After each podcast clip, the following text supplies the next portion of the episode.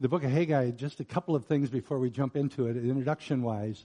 The previous nine prophets that we've been talking about, these previous nine, what are called minor prophets, because of the length of their message, not because of the content of their message, they were all prophesying before the judgment of God came upon Israel.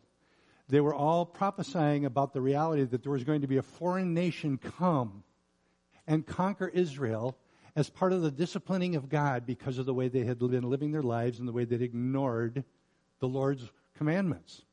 So all of them up to this point were prophesying about this thing that is in the future. Now when we get to Haggai, we are now for the we are now to the first prophet who is prophesying what's called post-exile. Post-exile, in other words, Babylon had conquered Israel and Jerusalem and they took captive many of the Israelites. And what they did when they did this, it's not like they took all 100% of the Jewish people, the Israelites. They kind of picked the best. So most of them would have been from the city of Jerusalem. They would have taken educated men like Daniel and his friends. They would have taken them and they took them to what was called Babylon. Now it's actually going to be uh, releasing them because we're going post exile now. So, what happened is just a little bit of history. The Babylonian Empire ruled for a number of years. They conquered a lot. They conquered and took Israel into exile. Then the Persian Empire was raised up. And the Persian Empire is in control at this particular time. So they are released, and we'll go into this in a little detail. But that's what's going on, and we need to realize Haggai is post exile the disciplining of God is, I'll never say completed because it's never completed. But that main thing that had been prophesying about has taken place. So the title of the message this morning is Consider Your Ways. Because this is the message that Haggai was given from the Lord to the people of Israel. To consider your ways. What we're really talking about is it's time to check your priorities. Check out your priorities. But first, I want to share just a story as an illustration, and then I'll actually share a true story as an illustration. Some of you can maybe relate to this. You deer hunters might. There was a group of guys went off to deer camp. They're going to go hunting deer. And there's quite a few of them, so what they did each morning, they would break up into twos, and they would go as a team to go hunt the deer. So they'd walk to wherever they were going to be, and they would hunt. Then one evening, all of the hunters are back in camp except two. And finally, they see here comes Joe. And he's got this big 10 point buck he's struggling to carry into camp. And they all come and they look at the buck and they go, Where's Tom? And they go, Well, Tom had some sort of minor stroke back there on the trail about two miles out, and I left him there. You left Tom laying on the trail after he had a medical emergency? Well, yeah, I looked the situation over and I realized nobody's going to come and steal Tom.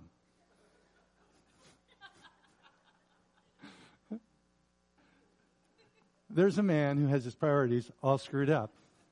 All your deer hunters are going, Amen. You need to reset your priorities. But here's the true story, and on the total opposite side of this picture. Some of you may know, how many of you know, that there was a man who was President pro tempore of the United States for one day? Shortest term ever, one day. President James Polk spent his last day as president March 3rd, 1849, long time ago. And at midnight that night, Polk was out of office.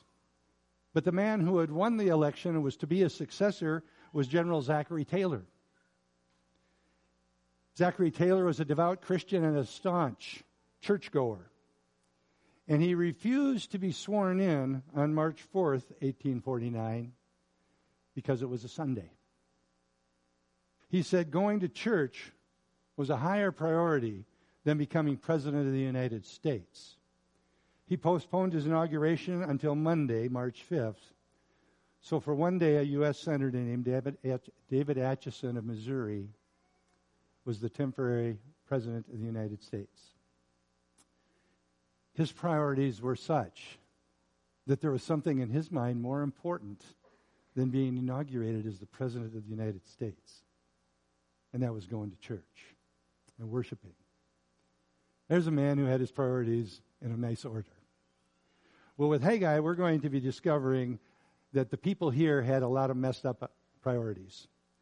And their priorities got them in trouble. Now, I want to just define a priority, sort of. You can define things so many ways, but give you this definition of a priority. Go ahead to the slide, please. Priority, the thing that's done first, the first thing, the most important thing, the most urgent or most critical thing for success or for our life, our top priority. It's the driving force of our thinking and our action. It's that thing that motivates us, that drives us, encourages us, challenges us, forces us to get up every morning. What is that priority? Now, we know that things happen every day. So when I look at it, it's not the same as a response to immediate demands around us. I think we all understand well enough. Whatever our main priority or top two or three priorities, you know, things happen and then we have to deal with them. And sometimes we have to deal with that thing right now and we have to put off something else that may, or, may be a, one of our top priorities. That's not what we're talking about here, not those immediate day to day things. We are talking about the priorities that drive us, the first thing, the most important thing. That's what we're looking at. And the people's problems, when Haggai is called by God to speak to the people, is quite simple. They had misplaced priorities. We're going to look at a couple of them here very quickly. When you think of them, if you've been listening at all in the last nine prophets, you realize their priorities were all goofed up when it came to worshiping God and obeying His word. That's what led them into exile in the first place. Their priorities were all wrong. For years, they have refused and failed to honor Yahweh, their God, as the only true God. You may remember we talked about they didn't deny he existed, they just added a whole bunch of other things to it. Misplaced priority. So God disciplined them. And it was a firm discipline, a harsh discipline. But remember the difference between discipline, if you would, and punishment when it comes to God, and hopefully it should come to be the same in our lives when we discipline. It's always to discipline to bring them back into a right place. Punishment, discipline can almost be interchanged at times. With God, He always disciplines His people to bring them back into relationship. The enemies may be punished, but His people are disciplined. And he disciplined them. And he expelled them from the promised land. And he expelled them for 70 years. They were in exile. And throughout that 70 year captivity, the people kind of became pretty comfortable. In 539 BC, and again, most of you probably aren't paying any attention to these dates, but it was 70 years earlier when Babylon captured them. And now in, in 539 BC, the Persians defeated the Babylonian Empire. And one year later, the very next year, King Cyrus of the Persian Empire, he told all of the exiles, You're free to go. You're free to go back to your homes. You're free to go back and worship your gods. You're free to go and live as you would choose to live. With this little caveat, as long as you remember to pay your taxes and honor the king. So they were set free. After 70 years, they could leave exile and go home. Well, their second misplaced priority manifests quite quickly. If you think about this, 70 years have passed. Let's say we uprooted your family. Your heritage has been right here in southwest Minnesota. And we take you away, maybe even to a foreign nation. And after 70 years, we say, now you can come back. Well, now you've got offspring, grandchildren, maybe some great grandchildren, and none of them even remember the promised land. None of them know anything but that new place, that new country. They've developed new friends, new relationships. The Israelites that were in exile actually had it pretty good. It wasn't like they were all slaves. They were able to live their lives. They could know their neighbors. They could fellowship with people. They could work.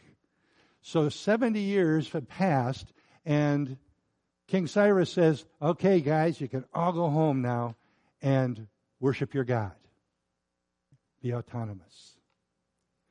But guess what happened? They didn't all go home. They had misplaced priorities. They had forgotten that the promised land was God's place of blessing for them to go and live. Why? The Bible doesn't tell us for sure. We do see a number, approximately 50,000 people did go back, but the rest didn't go. Why wouldn't they go home? Well, it doesn't tell us specifically, but if we just think about this, they would have to leave the familiar to go to the unfamiliar, kind of like Laura's doing. That's a little scary. They were comfortable. They were at ease. They were set there. So a lot of them didn't go, go, go home simply because of that. Their comfort level and the fear of that unknown. What are we going to go back to? God, even our, our, our parents and grandparents that might have remembered that after 70 years, they're almost all dead. Anybody that was over 20 years old would have been over 90 years old. There isn't many of them left. What are we going back to? And if they do know anything about it, what they probably really understand is if we go back, there's going to be one heck of a lot of work. When Babylon conquered at Jerusalem, they destroyed the city. They destroyed the walls. You're not going to go home and check out and look for the family house because it doesn't exist anymore. It's going to be hard work. The temple has been leveled. The roads have been destroyed. The farmland has been untaken care of. So here's the deal. I know you're comfortable. I know you got a nice little home here. I know this is where your great great grandparents lived, but now you can go home to where they lived. And you do, wouldn't it be natural? I think this is pretty good. We'll stay right here. God's chosen people choosing not to go back to the chosen land that He blessed them with, to worship at the place that He declared they were to worship. Misplaced priorities. And quite honestly, some of them were just totally apathetic spiritually.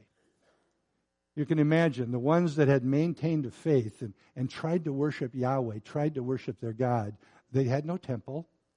They had no real priesthood. They had no one to really lead them. Just spiritual apathy sets in. It's just not that big a deal. We don't need to go. And then when they did go back, they had, again, misplaced priorities, things that discouraged them and prevented what they were supposed to do. What they were supposed to do was go back and rebuild the temple. Well, they went back, but just like any of us would probably think, gee, we don't have a house to live in. We can't live in this tent forever. We need to build a house. We need to take care of ourselves. We need to start preparing some of the roads again. We need to get the fields cleared and get them in a place where we can grow some crops so we don't starve to death. We need to do all these things, all good things. Amen? But not the God thing. They were supposed to go back, build the temple, restore the altar, and restore worship. Well, they got back, and some of the leaders got them into gear, and they poured the foundation. Well, they didn't pour anything. they laid the foundation of the temple and they built the altar and they started to worship. Things are looking pretty good. But then discouragement came. The naysayers, the Samaritans in particular, part Jewish people, part Gentile, scaring him, threatening him. The work was overwhelming. They decided we better take care of all these other things first. So for 16 years, nobody did anything on the temple. Nothing. It was all about taking care of and meeting their own needs. And one of the things that discouraged them was they remembered hearing about this magnificent temple that had been built. Solomon's amazing temple. And anybody who had heard the story and heard the description of this temple could turn and look at the temple we're building and go, This isn't very good. This is nothing like what our forefathers had to worship. We don't have the stuff they had. Discouragement sets in. And then we come to Haggai. And Haggai, I'm going to just read one verse and then we're going to read a couple of them around him. In Haggai 1, verse 8, Haggai says these words, speaking for the Lord. He says, Go up into the mountains, bring down timber, and build the house, the temple, so that I may take pleasure in it and be honored. The most important part of that sentence is the last three words, four words, that I, I may have pleasure, take pleasure in it, and be honored. The motivator, God is saying, This is what I want you to do, and this is why I want you to honor me. Honor me. Is what you're doing honoring me? Well, we see from what they did, they thought all their other reasons for not doing the God thing were all these other good things, but they were really misplaced priorities. It can happen so easy in our own lives, can't it? All of a sudden, these things, is there anything wrong with this? No, there's nothing wrong with that except it's not the best thing. It's a good thing. I'm tired of living in this tent. I think we'll build a house. Is there anything wrong with that? No, it's a good thing. But it wasn't what they were told to do. And you could go on and on down the list. And in our own lives, we can have the same thing, the same scenario plays out with just different misplaced priorities. Is there anything wrong with going and doing this, that, or the other thing? Probably not. But is it keeping you from doing the God thing? Is there anything wrong with skipping church to become inaugurated as the President of the United States? No, of course not. Who would have done that? Well, one man, because it was his priority. I'm not going to miss church. Not everybody's priorities are the same. And they can all look different. They can be manifest different in our lives. But they believed what was going on around them justified their behavior. I want to read a few verses in chapter 1 of Haggai, starting at verse 2. This is what the Lord Almighty said. These people say, The time has yet not come for the Lord's house to be built, with all their many excuses. Then the word of the Lord came through the prophet Haggai Is it a time for you yourselves to be living in your paneled houses while this house remains a ruin? Now, this is what the Lord Almighty says Give careful thought to your ways, or in other words, consider your ways. Check your priorities. You have planted much, but you've harvested little. You eat, but you never have enough to eat. You drink, but you never have your full. You put on clothes, but you're not warm. You earn wages only to put them in a purse with holes in it. This is what the Lord Almighty says. Consider your ways. Give careful thought to your ways. Go up into the mountains, bring down the timber, build the house. Why? So that I may take pleasure in it and be honored, says the Lord. You expected much, but see, it turned out to be little. What you brought home, I blew away. Why? Declares the Lord Almighty. Because of my house, which remains a ruin, while each of you is busy with his own house. Therefore, because of you, the heavens have withheld their dew, and the earth its crops. I called for a drought on the fields and the mountains, on the grain, on the new wine, on the oil, and whatever the ground produces, on men and cattle and labor of your hands. He's saying, whatever your excuses were, they may not have been bad things, but it's preventing you from doing the God thing, the best thing. It's preventing you from bringing pleasure to me as God and honoring me. And back then, you got to remember, they were living under the law. And living under the law was a very, very clear truth. Obedience brought blessing, disobedience brought cursing. And God is saying, I have been disciplining you. I've been trying to show you, get your priorities right that I may bless you as my people, as a nation. But they thought their reasons were good enough. And the thing that we need to grab here, I believe, is the thing that I think Haggai was stressing with the people. The reason this is so important is simply to bring pleasure to the Lord and honor Him. You know, everything, the Bible says clearly that all things are created for God. All things are created by God. All things are created for His glory. You and I have been created for His glory, to bring Him pleasure, to honor Him. And one of the things that we need to be certain of and aware of is how are our priorities lining up? Are we doing what God wants us to do? Is it the best thing? Is it the God thing? The proper response when we receive that challenge, we see it finally after 16 years in the people. They acted by faith and took action, took steps. You know, it's really easy sometimes. I know, at least in my life, it's been easy sometimes to say, okay, yeah, that's a really good idea. I can see why that may be maybe what you'd like me to do. Great. And then the most urgent thing comes, and I go there and I forget about all of this over here that God really made clear. It's not that the bad things distracted me, good things distracted me. But it kept me from the God thing. Thankfully, we are in the dispensation of grace. So God understands, and He will give us second chances or He will raise up someone else. But oftentimes it makes me wonder how different might it have been? What would the blessings have looked like if I would have just did the one thing instead of the good things? And we can all do that. The Bible tells us, you know, that without faith, it's impossible to please God. So many times when God asks us to do things, He asks us to do things that look ridiculous or seem impossible. It just seemed crazy. And what do we do? Well, I'm not good at the impossible. I don't like the crazy. And I prefer the easy over the hard. So we just kind of keep doing the good thing. And in our mind, I'm doing the good thing. Lord, how can you not like me doing the good thing? Because it's not the best thing. So when they got discouraged, and Haggai 2, verse 4, God declares something to them that we need to always remember. They're discouraged. They just want to give up.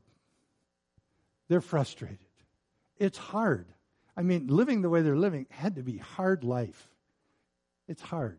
Starting over. And he says to them in verse 4 of chapter 2 now be strong, O Zerubbabel. He's one of the two primary leaders. Declares along the Lord, Be strong, O Joshua, son of Jehozadak, the other primary leader. But he doesn't stop there. He says, Be strong, all you people of the land, declares the Lord, and work, for I am with you, declares the Lord Almighty. There's the encourager of all encouragements.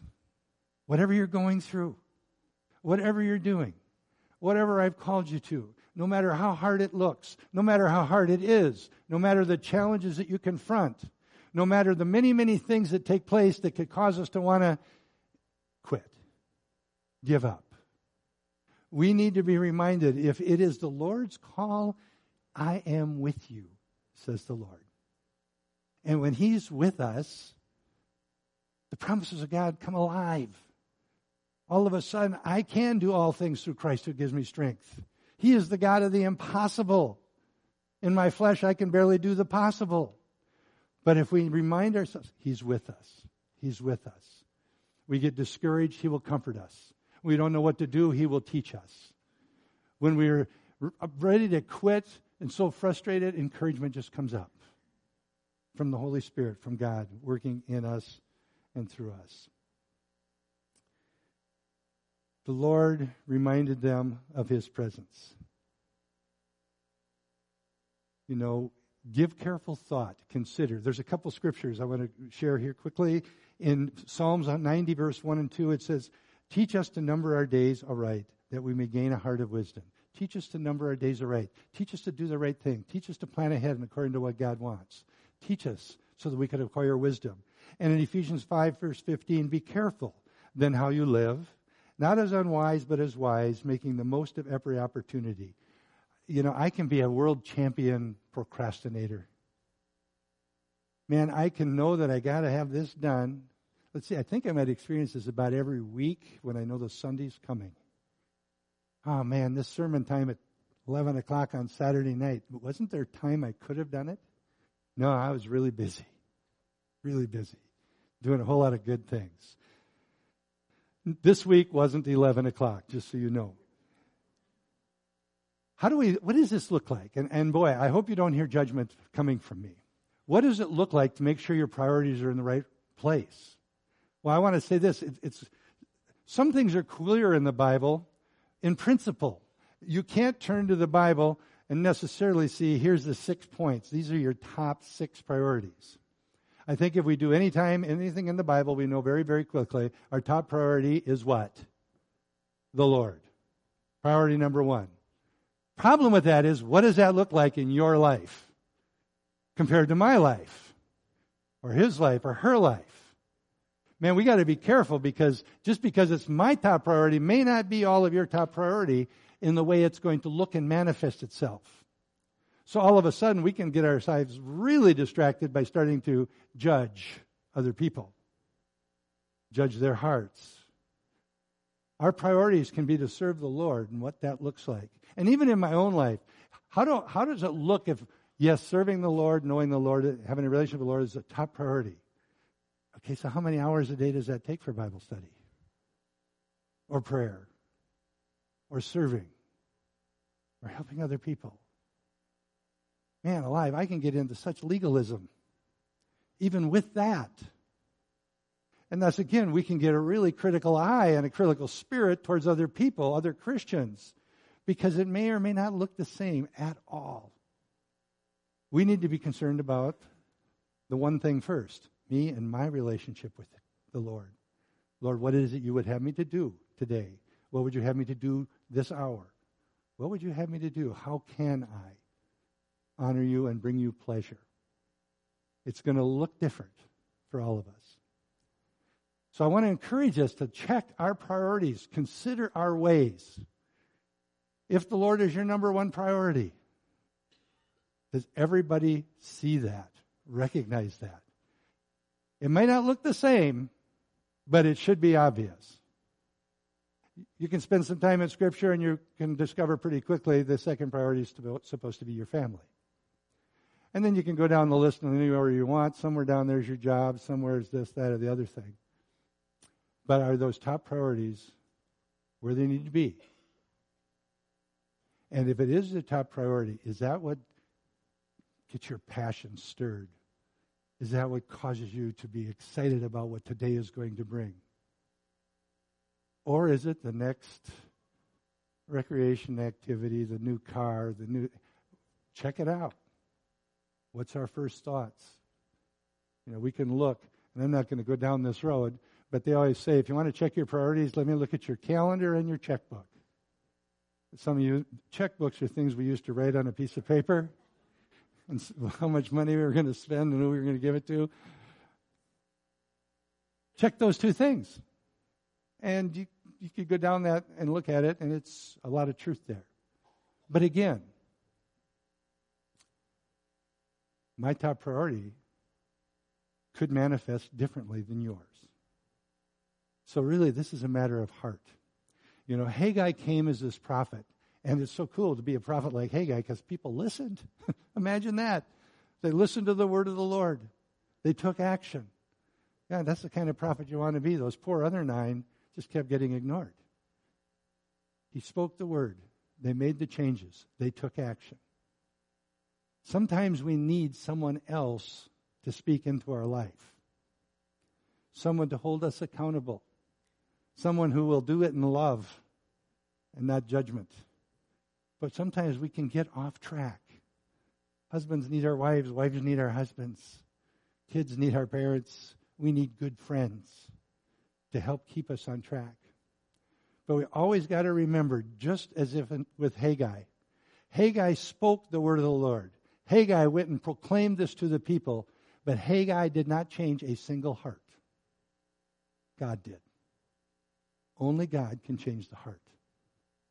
So even when we are looking at others, encouraging others, doing it in the most loving way, we have to remember all we can do is be the messenger of the Lord Do it in love. With their permission is the best way. But realize God's got to change the heart. These prophets were called by God to just go deliver the message. Jonah, he didn't like the way that went. Look what happened to him. We just deliver the message. So, my encouragement this morning from the book of Haggai, a very short book, is we're told in there a couple different times just consider your ways. What are your priorities? In our culture, it's easy to get our priorities all messed up. You know, we sometimes talk about those third world countries. How come there's always good things happening in revivals? Why, you know, that deep country, that village in Africa? Well, they got nothing else to do except try to figure out where they're going to get their next meal and some clean water. And they, they just love the Lord. We've got a million things to distract us. And most of those distractions are fun, they're enjoyable.